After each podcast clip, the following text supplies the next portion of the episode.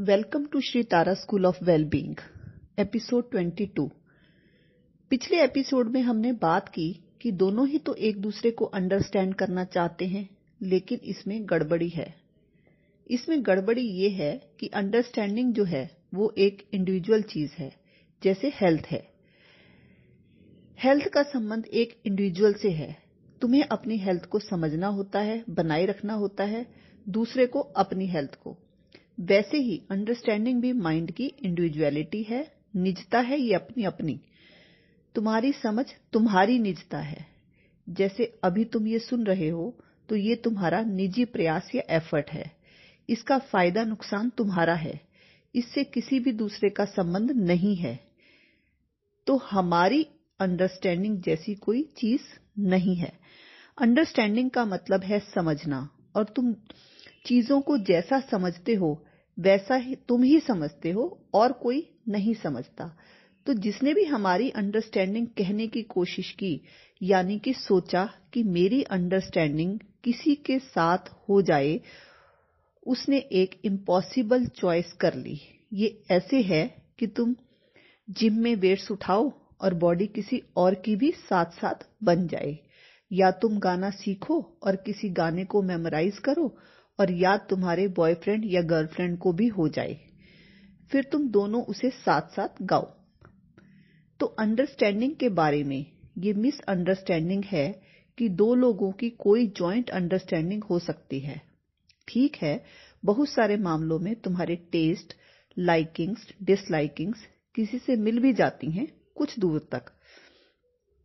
जैसे तुम्हें भी फ़िल्म देखने का शौक है और तुम्हारे दोस्त को भी फ़िल्म देखने का शौक है तो ये कोई अंडरस्टैंडिंग नहीं है। ये को इंसिडेंट है। जो तुम चॉइस करते हो, उनमें से तुम्हारी कुछ चॉइसेस किसी के साथ मेल खाती हैं, कुछ किसी और के साथ। और वो भी बियॉन्ड अ पॉइंट जाकर डिफर कर जाती हैं। जैसे तुम महीने में छह पिक्चरें देखना चाहते हो। तो तुम कहते तो यही हो कि मुझे बहुत शौक है मूवी देखने का। और तुम्हारा दोस्त भी कहता है कि मुझे बहुत शौक है। पर उसके बहुत का मतलब उसके लिए तीन चार पिक्चर्स हो सकता है, या वो साल में बारह पिक्चर्स को बहुत कह सकता है। और फिर हो सकता है, कुछ वक्त के बाद तुम्हारी या उसकी, या दोनों की मूवीज़ देखने की सेचुरेशन आ जाए। जैसा कि मैंने पहले भी कहा है कि जीवन कोई ठहरी हुई चीज़ नहीं है। जीवन तो गतिमान है। यहाँ चीज़ें, घटनाएँ हर पल बदलती रहती हैं ऑब्जर्वेशंस भी बदलती हैं और धारणाएँ भी बदलती हैं, फैसले भी बदलते हैं। तो ये तुम्हारे कुछ कुछ शौक मिल जाना या लाइकिंग डिसलाइकिंग्स मिल जाना या टेस्ट मैच करना कोई अंडरस्टैंडिंग का मामला नहीं है। और वो जो तुम अच्छी अच्छी बातें जानते हो अंडरस्टैंडिंग के मामले में, ये सही है, ये गलत है, वैसा तो दूसरा भी जान, वैसा तो दूसरा भी जानता है कि बेईमानी नहीं करनी चाहिए, चिंता नहीं करनी चाहिए, मामले को रफा दफ़ा करना चाहिए। एक दूसरे को स्पेस देना चाहिए, एक दूसरे की रिस्पेक्ट करनी चाहिए, एक दूसरे पर ट्रस्ट करना चाहिए। ऐसा करना चाहिए, वैसा कर, वैसा नहीं करना चाहिए। तो अब, जब ये सब तो सभी जानते ही हैं तो फिर अब बाकी क्या रह गया जानने को? रह ये गया कि क्या तुम अपने आप को भी अंडरस्टैंड करते हो? तुम्हारी खुद से अंडरस्टैंडिंग है। क्या तुम अपने मन के स्वभाव को जानते हो? क्या तुम्हारा मन इस मामले में स्पष्ट है कि तुम्हें कैसा जीवन जीना चाहिए? और अगर स्पष्ट है तो क्या वही जीवन जी पा रहे हो? अगर तुम्हें पहले से ही पता है कि कैसे जीवन जीना है और तुम वैसा जीवन जी भी रहे हो, तभी तो तुम कह सकते हो कि तुम अपने आप को अंडरस्टैंड करते हो। यानी you understand your life you understand your mind ये तो मन की आखिरी स्थिति है। अगर ऐसा है तो कुछ जानने की ज़रूरत नहीं है। कुछ भी करने की ज़रूरत नहीं है, पर ऐसा है नहीं। तभी तुम आगे सुनना चाहते हो और सुन रहे हो।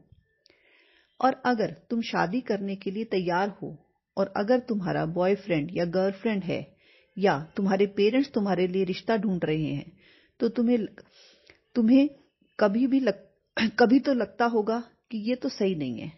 कभी लगता है कि जैसा भी है, यही सही है। कभी कोई ख्याल ओवर पावर कर जाता है तो कभी कोई और ख्याल। इसके लिए डिसीज़न तुम्हारे लिए कोई और नहीं लेगा। डिसीज़न तो तुम्हें ही लेना होगा, और डिसीज़न लेने से पहले तुम्हें ज़रूरत है समझ और स्पष्टता की। और जैसा कि मैंने पहले ही तुम्हें कहा कि ये तुम्हारी ज़िंदगी का बहुत बड़ा डिसीज़न है, इससे तुम्हारे आगे आने वाली पूरी ज़िंदगी पर असर पड़ेगा। अगर तुमने 80-90 साल जीना है तो आगे के 60-70 साल इसी बात पर निर्भर करते हैं कि तुम कैसा लाइफ पार्टनर चुनते हो। तो ज़रूरत है तुम्हें जहाँ हो, वहीं रुक जाने की। और आगे के जीवन के बारे में कुछ भी निर्णय लेने से पहले तुम्हें समझना होगा कि इस रिश्ते में क्या क्या दिक्कतें आ सकती हैं और उन्हें कैसे डील किया जा सकता है। और क्यों समझना है तुम्हें ये सब? क्योंकि marital conflict is and premarital counselling is a real need अगर तुम किसी के साथ रिलेशनशिप में हो तो ना जाने कितनी बार तुमने सोचा है कि नहीं, इसके साथ मेरी नहीं निभेगी। और फिर ये सोचकर डर जाते हो कि इसके बिना भी तो मुश्किल है। क्या पता कोई और कैसा हो, फिर से किसी और के साथ रिलेशनशिप में जाना भी तुम्हें डरा देता है। पर जब भी तुम्हारी लड़ाई होती है तो तुम्हें बुरा लगता ही है। चाहे तुम्हें लगे कि गलती मेरी अपनी थी या गलती सामने वाले की। बुरा लगना एक फैक्ट है।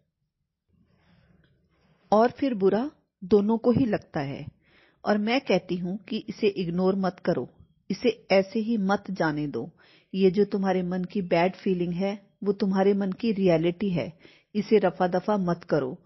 ऑन द कॉन्ट्ररी तुम्हें जब जहाँ जो बुरा लगे, उस पर फोकस रखो। अपने ही मन के बुरे लगने को या अच्छा नहीं लगने को रोकना सप्रेशन है। ये नासमझी है क्योंकि ये तुम्हारी सेंसिटिविटी है। ये बुरा लगना ही तुम्हारे मन को जीवन को समझने का तरीका है। मन तुम्हें सिग्नल दे रहा है मन तुम्हें सिग्नल देता है कि यहाँ तुम्हें रुकने की ज़रूरत है कुछ सोच विचार या कुछ कहीं से पूछने की ज़रूरत है। यही बुरा, बुरा लगना ही तो तुम्हारा कुछ नया कुछ अलग कुछ ऐसा जो पहले नहीं किया को सीखने का मूल आधार है। सुनो मन की, वो तुम्हें सिग्नल देता है कि यहाँ से बचो, वहाँ से निकलो। इसका कोई उपाय करो। ये भी हो सकता है कि बात छोटी सी हो और तुम्हें बड़ी लग रही हो, और हो सकता है बात बड़ी हो और तुम्हें किसी वजह से छोटी लग रही हो। हो सकता है ये बात किसी बड़ी बात की शुरुआत हो। तो तुम्हें आउट ऑफ़ द बॉक्स जाकर सोचना होगा, किसी एक्सपर्ट की मदद देनी होगी। और इसके लिए तुम हमें अप्रोच कर सकते हो। हमारी एक टीम है एक्सपर्ट्स की, जो तुम्हें गाइड कर सकती है।